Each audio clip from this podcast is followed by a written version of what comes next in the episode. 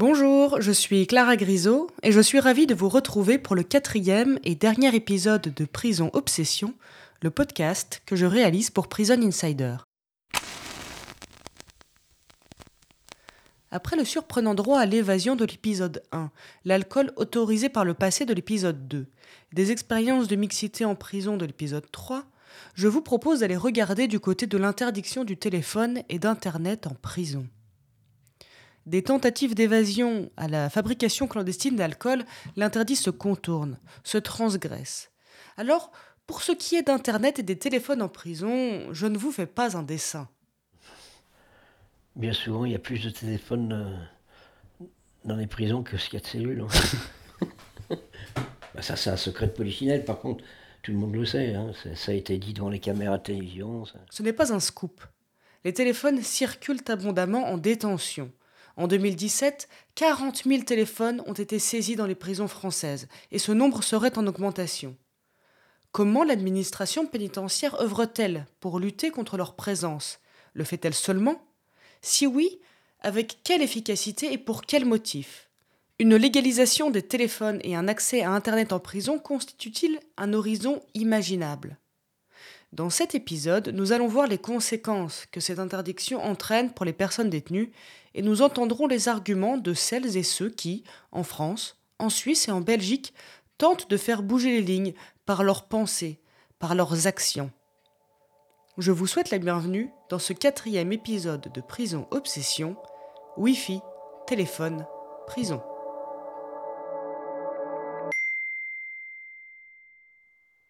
Enfin, je vais pas vous apprendre qu'en prison, il y a du trafic, il y a de l'alcool, il y a du shit, il y a, il y a des bagarres.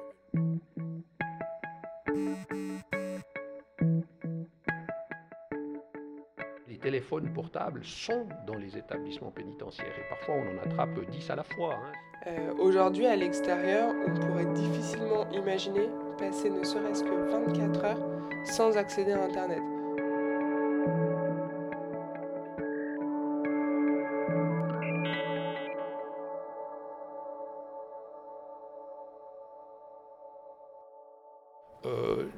Téléphones portables existent en prison. La meilleure manière de faire en sorte qu'ils existent moins, c'est de, mettre un téléphone par cellule, même s'il n'est pas portable, peu importe, mais au moins permettre la communication. Comme ça, on évite que les gens qui veulent seulement communiquer avec leur famille euh, prennent des téléphones avec lesquels ils peuvent faire mille autres choses, puisque le téléphone, le smartphone, il est, plus utilisé dans son, élément smart que dans son élément phone. hein. donc, euh, euh, on fait plein de choses avec, autres que téléphoner. Peut-être reconnaissez-vous cette voix, c'est celle d'André Kuhn. J'avais rencontré ce criminologue suisse à l'occasion du premier épisode, celui sur l'évasion. J'en avais profité pour lui demander ses réflexions au sujet des téléphones en prison.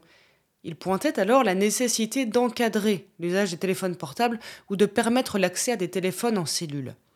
En France, la loi pénitentiaire de 2009 consacre le droit des personnes détenues à entretenir une correspondance téléphonique afin de contribuer au maintien des liens familiaux ou encore à préparer sa défense. Des téléphones filaires équipent ainsi de nombreux établissements pénitentiaires. Seulement voilà. Si la présence de téléphones fixes en cellule résout l'accès à toute heure au téléphone, elle ne règle pas tout. Ce que nous explique Prune Missoff. Elle travaille à la section française de l'Observatoire international des prisons. Le développement des téléphones fixes en cellule a vocation à être euh, sur l'ensemble euh, des prisons françaises. En termes de confidentialité, dans les maisons d'arrêt où ils sont plusieurs par cellule, euh, en fait, vous passez votre coup de téléphone avec potentiellement deux ou trois personnes qui sont là et qui entendent votre conversation, euh, qui eux peuvent être aussi potentiellement gênés euh, par votre conversation et vous, vous pouvez euh, vous sentir envahi par la présence d'autres personnes. Ce qui peut conduire aussi certaines personnes détenues, par exemple, à faire le choix de ne pas aller en promenade pour profiter de l'heure de promenade, pour pouvoir appeler tranquillement sa famille ou son avocat. Je donne aussi l'exemple de l'avocat parce que c'est particulièrement euh, important d'avoir en tête que quand on est dans une cellule avec des co-détenus, tout ce qui tient au secret de l'affaire pénale, de la discussion autour de la défense qu'on peut avoir avec son avocat, c'est quand même très problématique euh, de ne pas pouvoir le faire en toute confidentialité. Téléphoner depuis sa cellule ou depuis les coursives est donc possible, mais pas à n'importe quel prix. Eh oui. En plus de l'absence d'intimité, les appels sont onéreux. La section française de l'OIP écrit Parler 20 minutes sur un fixe ou un mobile peut atteindre 25 euros. Un mois à ce rythme, c'est 775 euros. À ce tarif, l'intérêt d'acquérir un téléphone portable s'avère donc rentable. J'ai rencontré Roland. Cet ancien détenu est sorti en 2018 et a purgé au cours de sa vie un total de 28 années de prison. Je lui ai demandé s'il en avait un, lui, de téléphone portable. Tout le monde, bien sûr. J'en avais un. Bah, j'ai jamais eu le même, mais j'en avais. Oui, j'en avais en permanence un, bien sûr. Bien sûr. Le, le soir même où je suis arrivé en prison, j'en avais un. Comment vous vous le procurez? Bon, moi, moi c'est par connaissance. Hein. Maintenant, on peut se procurer de toutes les manières. hein. Il, y a des, il y a des. Ça rentre par les projections, ça rentre par les parloirs, ça rentre aussi par les, par les personnels. Je vous renvoie aux arrêts, aux arrêts pénaux rendus par les, par les tribunaux correctionnels condamnant les agents administratifs pour avoir entré des portables ou des matières de substances vénéneuses. Et tout ça existe. hein. Il n'y a pas que, mais il y en a. Voilà. Mais autrement, oui. euh, C'est une vaste hypocrisie. De continuer à l'interdire, c'est une vaste hypocrisie. Cette pratique illégale semble, dans la bouche de Roland, particulièrement banale. Pourtant, l'introduction et la détention de téléphones portables n'est pas sans risque. En France, la personne qui se fait attraper écope de sanctions lourdes, comme euh, un placement en quartier disciplinaire, voire du temps de détention supplémentaire. Des risques que les personnes détenues semblent prêtes à prendre et contre lesquels l'administration pénitentiaire lutte activement. Elle a, en 2019, déboursé 125 millions d'euros pour équiper ses établissements de brouilleurs. Si on écoute la direction de l'administration pénitentiaire, euh, l'existence de téléphones portables euh, est très problématique en détention. Euh, évidemment, la première raison qu'ils donnent, c'est une raison sécuritaire. Il n'en reste pas moins qu'aujourd'hui, ça circule. Que, évidemment, ça pose peut-être des problématiques ponctuellement, mais on ne voit pas non plus euh, des problématiques extrêmement fortes se dessiner en lien direct, en tout cas, avec les téléphones portables. Et ça pose aussi euh, la question de, à partir du moment où ça fait des années qu'ils développent des moyens pour lutter contre la circulation des téléphones portables et qu'ils n'y parviennent pas, on met des millions d'euros dans des dispositifs sécuritaires plutôt que mettre cet argent dans des dispositifs d'accompagnement et d'insertion. Peut-être qu'il faudrait imaginer les choses différemment, euh, autoriser l'accès au téléphone portable en l'encadrant. Alors, après la question pourquoi ils interdisent les téléphones et l'Internet, c'est toujours pour cette sacro-sainte sécurité dans les établissements pénitentiaires.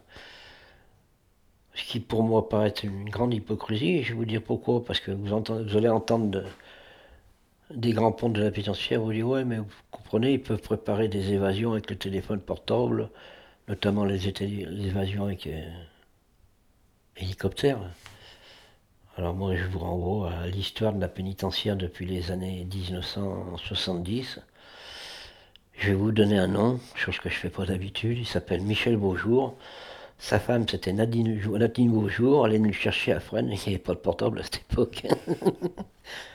voilà, c'est toujours au niveau de la sacro-sainte sécurité.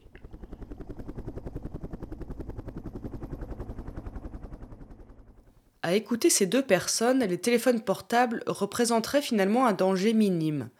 Traquer leur présence serait coûteux pour des résultats peu probants. De l'autre côté de la frontière, une personne au cœur du système partage cet avis. Vincent je suis directeur euh, de prison en Belgique depuis 25 ans. Et il est actuellement à la tête de l'établissement de Mons, une prison située à une cinquantaine de kilomètres à l'ouest de Bruxelles. Euh, beaucoup de directeurs disent clairement qu'il faut autoriser les GSM en prison. Euh, D'autres disent qu'il n'en est pas question. La loi a changé il y a un petit 10 ans là-dessus pour durcir la sanction disciplinaire en cas de possession de GSM. Et beaucoup de directeurs, principalement au sud du pays à l'époque, hein, quand elle a changé il y a 10 ans, se sont dit mais pourquoi est-ce qu'on fait ça? Il faudrait faire l'exact inverse, c'est-à-dire autoriser les GSM. Alors il y a quelques directeurs qui disent non, il ne faut pas le faire. Mais quand même une grande majorité dit laissons-les rentrer et on pourrait prendre comme euh, modèle de réflexion la réalité telle qu'elle est. On trouve des GSM dans toutes les prisons de Belgique, tous les jours, dans toutes les cellules.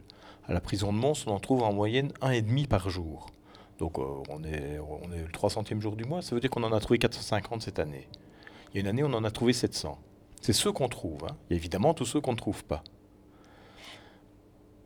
Est-ce que les prisons sont pires au niveau de la sécurité publique depuis que tous ces détenus ont tous ces GSM La réponse est limpide, c'est non. Les prisons ne sont pas à feu et à sang alors qu'il y a tous ces GSM qui sont là. Alors à quoi passe-t-on son temps? Deuxième élément, quand on trouve ces GSM, on regarde, on ne peut pas, mais on regarde un peu, surtout quand ils sont allumés. Mais 90%, 95% des fois, c'est pourquoi? C'est pour que le papa dise au revoir à la petite, c'est pour s'envoyer des petits messages d'amour le soir. Si c'est pour les trafics au sein de la prison, si c'est pour tenter de faire des mauvais coups, on n'a pas attendu les GSM pour qu'il y ait des trafics en prison. Hein. Ça fonctionnait déjà très bien avant. Les GSM peut-être le simplifient un petit peu, mais à peine. Légaliser, encadrer l'usage de téléphone et ensuite. Son autorisation vient nécessairement avec la possibilité d'accéder à Internet. Or, si la présence de téléphone est défendue au titre du maintien des liens familiaux, qu'en est-il d'Internet? La question pour Internet me semble un rien différente. Euh, comment encore être un citoyen intégré si on n'a pas accès au net? Ce n'est pas possible. La loi de principe, qui est la loi qui organise la détention dans les prisons en Belgique, pose comme principe de base la normalisation, c'est-à-dire on est privé uniquement de la liberté d'aller et de venir et toutes les autres libertés doivent être conservées. On peut dans une société libre, normale, démocratique, donc en Belgique, on peut avoir Internet chez soi. À la limite même, on doit avoir Internet chez soi maintenant. De quel droit interdit-on les détenus d'avoir ce droit-là? Alors qu'il y ait un contrôle a posteriori, voir s'il n'y a pas un usage foireux, ce serait... Faisons ça, parce que sans doute en effet, il y a certains problèmes qui peuvent se produire. Mais attendons que l'infraction ait eu lieu pour punir, plutôt que de punir tout le monde d'office, sans infraction commise je trouve qu'il y a un problème de droit fondamental. La normalisation dont je vous parlais doit, doivent être partagées, mais aussi une privation du droit à l'insertion, alors qu'on nous bassine à longueur de temps que les prisons sont là pour insérer. Je pense que la démocratisation d'Internet dans la société, euh, pour les prisonniers, ne fait que renforcer la rupture entre l'intérieur et l'extérieur. Euh, aujourd'hui, à l'extérieur, on pourrait difficilement imaginer passer ne serait-ce que 24 heures sans accéder à Internet. Que ce soit pour accéder à l'information, que ce soit euh, euh, dans l'éducation, au travail, l'accès à la culture, euh, nos communications avec les autres, quasiment tout passe par Internet. En prison, ils n'ont pas du tout accès à ça, c'est interdit. Et c'est quelque chose qui aujourd'hui est complètement banalisé alors que les conséquences sont énorme en termes de ségrégation par rapport au reste de la société. C'est-à-dire que, outre la privation de liberté d'aller et de venir, qui est un enfermement physique, euh, qui est la sanction pénale d'emprisonnement, euh, on y ajoute une ségrégation sociale où les personnes ne vont pas avoir accès à tout ce que je viens d'énumérer euh, qui sont pourtant euh, pour beaucoup le droit à l'accès à la culture, l'accès à l'information, euh, la défense de ses droits, tout ça ce sont des droits fondamentaux, le maintien de la vie privée et familiale. Et donc les personnes détenues s'en retrouvent complètement privées. La section française de l'OIP, dont fait partie Prud'Missoff, se mobilise pour défendre l'accès à Internet en prison. L'organisation co-signe une tribune et prend part à une mobilisation qui vise à autoriser Internet en prison. Celle-ci rassemble 600 personnes qui connaissent bien la prison car elles y travaillent, font partie de la magistrature ou y interviennent. Et toutes font le même constat. La mobilisation, elle a commencé avec l'envoi euh, fin 2022 d'une lettre ouverte à la Première ministre. Et le fait de l'envoyer à la Première ministre, c'était pas du tout anodin. Euh, l'idée était de dire on est sur euh, une problématique qui n'est pas propre à la justice, en fait, à la question pénale pénitentiaire. On est sur une problématique qui touche l'ensemble des droits fondamentaux des personnes détenues et donc l'ensemble des ministères du gouvernement. Et ce qui était demandé, c'était qu'il y ait vraiment un traitement euh, global, interministériel de la question pour éviter qu'on ne la prenne par le bout de la lorgnette. et qu'on se dise, bon, dans une optique de réinsertion pour qu'ils retrouvent du travail à la sortie, euh, on va voir ce qu'on peut faire. En fait, nous, on voulait qu'il y ait une réflexion globale. Euh, quand on listait l'ensemble des conséquences de l'interdiction d'Internet en prison, la liste des droits fondamentaux bafoués était si longue qu'on se disait il ne peut que y avoir un traitement euh, plurithématique et global et politique. Pour l'heure, cette mobilisation n'a pas donné lieu à des résultats très probants, ce qui pose de vraies questions. En France, des détenus qui souhaiteraient reprendre ou poursuivre des études en prison doivent composer avec l'absence d'Internet. L'apprentissage s'en trouve fortement compliqué, on s'en doute. D'autres personnes vont sortir de prison sans connaître quelques rudiments d'informatique. C'est une situation à laquelle le CLIP, le Club informatique pénitentiaire, tente de remédier. Ces bénévoles interviennent en prison pour enseigner l'informatique de base et quelques bases sur Internet, sans pouvoir accéder à Internet. Sans ces connaissances, il devient évidemment difficile de se projeter dans la vie d'après. À la sortie de détention, euh, une personne détenue, en particulier si elle a fait une longue peine de prison, euh, va se retrouver dans un monde qui, euh, vu la vitesse à laquelle il évolue en termes de nouvelles technologies, va être complètement perdu. il y a des personnes qui sortent après 20 ans de prison, donc qui ont quitté la société libre euh, où euh, peut-être l'accès à Internet était peu développé, quasiment toutes les démarches se faisaient encore euh, par courrier ou en s'adressant à des personnes, il va sortir de prison. déjà, il va devoir se réinsérer, s'insérer, en tout cas retrouver ses marques dans, la, dans, cette société dont il ne fait plus partie depuis 20 ans, dont on l'exclut depuis 20 ans. et en plus, il ne va pas avoir les outils pour le faire. Retour auprès de Roland. Il est entré en prison à une époque où les téléphones portables n'étaient pas si portables et où l'Internet n'existait pas. La prison est alors bien plus coupée de l'extérieur qu'aujourd'hui. Puis la radio arrive, puis la télévision. Quel regard porte-t-il sur ces évolutions technologiques? Alors, euh, jusqu'en 1982, c'était très dur. Il y a beaucoup de gens qui ont perdu le fil de la réalité parce qu'il n'y avait rien. Il y avait un poste mural avec deux ondes de radio. Puis on commençait à voir les postes transistors, mais il n'y a pas grand-chose. Après, quand ils ont mis les télés, on a quand même une lucarne sur l'extérieur et on est moins, on est moins perdu. Ça nous ouvre une, vision sur l'extérieur. On perd moins le, rythme. Par contre, je peux vous dire que je suis rentré en 2003, je suis en 2018. Là où je me suis trouvé complètement perdu, c'est avec les, téléphones, euh, les moyens de communication, là, les, comment, ça comment ils disent, numéro de code, je sais pas trop quoi. Là. on, a, là, on prend du retard. Là, on prend du retard. Alors peut-être pour ajouter un dernier point qui nous semble très important euh, sur l'accès à Internet en prison, c'est à quel point il y a un paradoxe. Les personnes détenues, elles sont urgées à s'autonomiser, à se prendre en main Aujourd'hui, on conditionne euh, l'accès à des réductions de peine au fait qu'elles aient montré qu'elles faisaient des efforts sérieux de réinsertion dans leur parcours en prison. Et à côté de ça, on leur interdit d'accéder au seul outil qui leur permettrait de se rendre actrices de leur quotidien. Et ça, c'est un paradoxe qui est quand même assez fou et qu'on ne dépassera pas tant qu'il n'y aura pas un accès à Internet en prison. Dehors, le monde évolue vite et n'attend personne. Nombreux sont ceux qui se retrouvent euh, au bord du chemin. Personnes âgées, publics précaires. Ceux qui ne prennent pas le train en marche peuvent payer cher leur déconnexion subie. La prison est remplie de personnes qui cumulent les précarités, précarité culturelle, précarité économique, précarité sociale. La personne qui sort de prison doit, pour entamer sa réinsertion, enclencher des démarches solliciter des aides au logement, postuler à un travail, refaire ses papiers, ouvrir un compte chez un fournisseur d'énergie, que sais-je. Or, toutes ces démarches sont de plus en plus dématérialisées, et c'est ce que m'explique Félix Tréguier. Il est chercheur associé au sein du Centre Internet et Société du CNRS et membre de la Quadrature du Net, une association de défense et de promotion des droits et libertés sur Internet.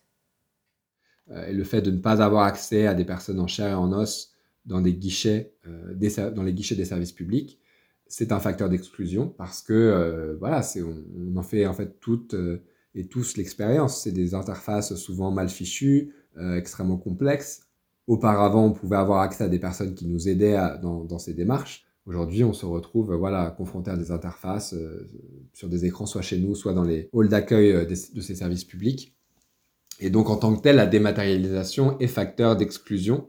Et euh, d'ailleurs, c'est très bien souligné par la défenseur des droits dans ses rapports sur la question, où elle, elle appelle à, un droit même à avoir accès à un guichet peuplé d'humains en chair et en os.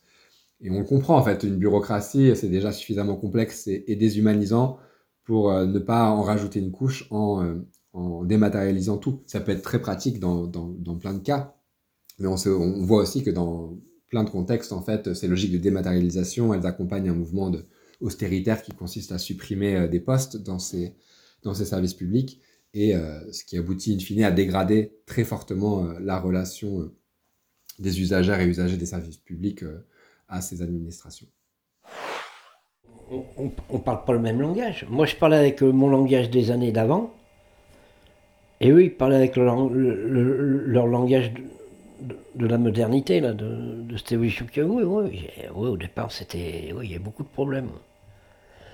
Un ordinateur, me mettre un ordinateur devant moi, je ne me suis jamais intéressé.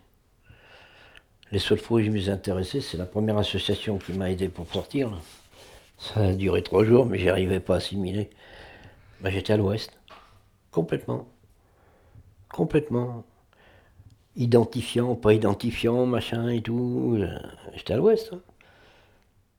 Maintenant, j'arrive à me rappeler un peu parce que j'ai tout marqué les identifiants de, différentes administrations. Mais au départ, ouais, j'étais complètement à l'ouest. Il a fallu qu'on m'aide. Hein. Moi, j'en étais encore au fait que j'avais un problème avec. eux. enfin, avant, j'avais jamais de problème avec eux parce que j'étais, j'étais en dehors de la société.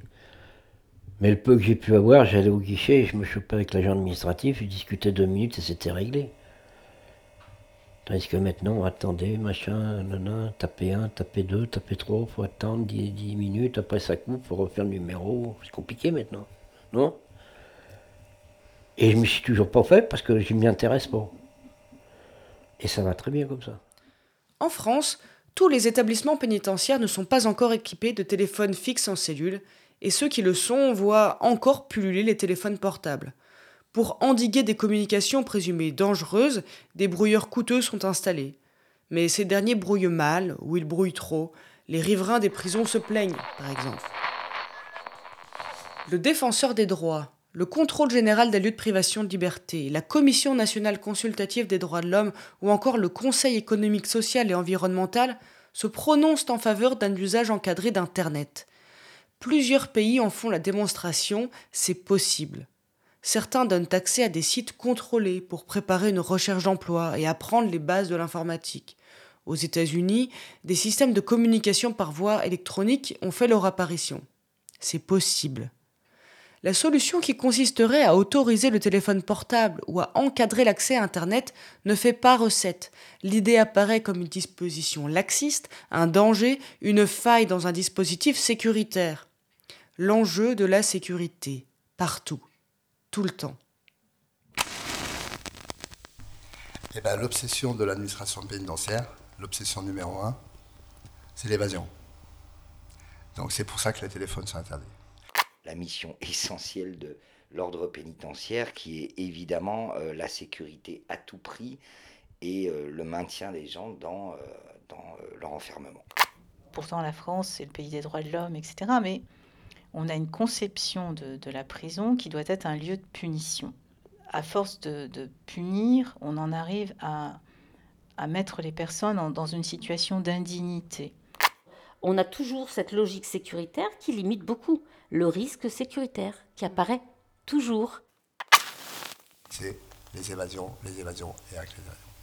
C'est-à-dire que ça passe même avant votre santé, avant votre, votre, votre vie, quoi.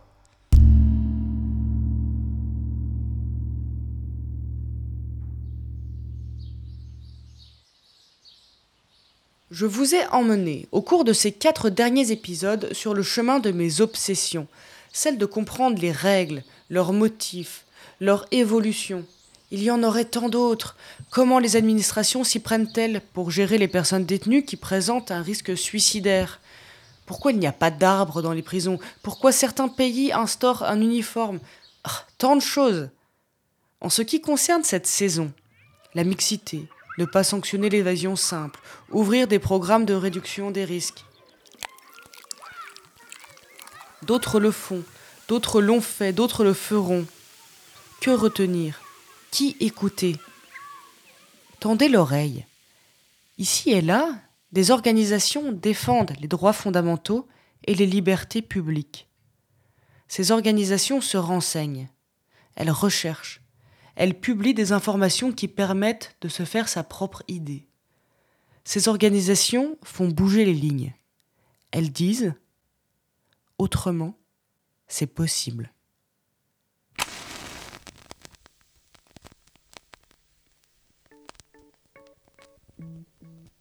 Je suis Clara Grisot, je vous remercie pour votre écoute au cours de ces quatre épisodes du podcast Prison Obsession que j'ai écrit et réalisé avec le soutien de Prison Insider.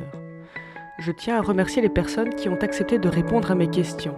Merci donc à André Kuhn, Roxana Lasserzadeh, Mathieu Fiolaine, Nina Tissot, Khaled Melody, Christine Deslauriers, Olivia Nederland, Corinne Rostin, Dr Maria Wanto-Jaspoul, Roland, Christine, Prudmisov, Vincent Spronk, Félix Tréguet, Franck Sénateur, mais également un grand merci à Gabriel Muesca et Eric Jaya qui avaient témoigné au micro du festival Concertina.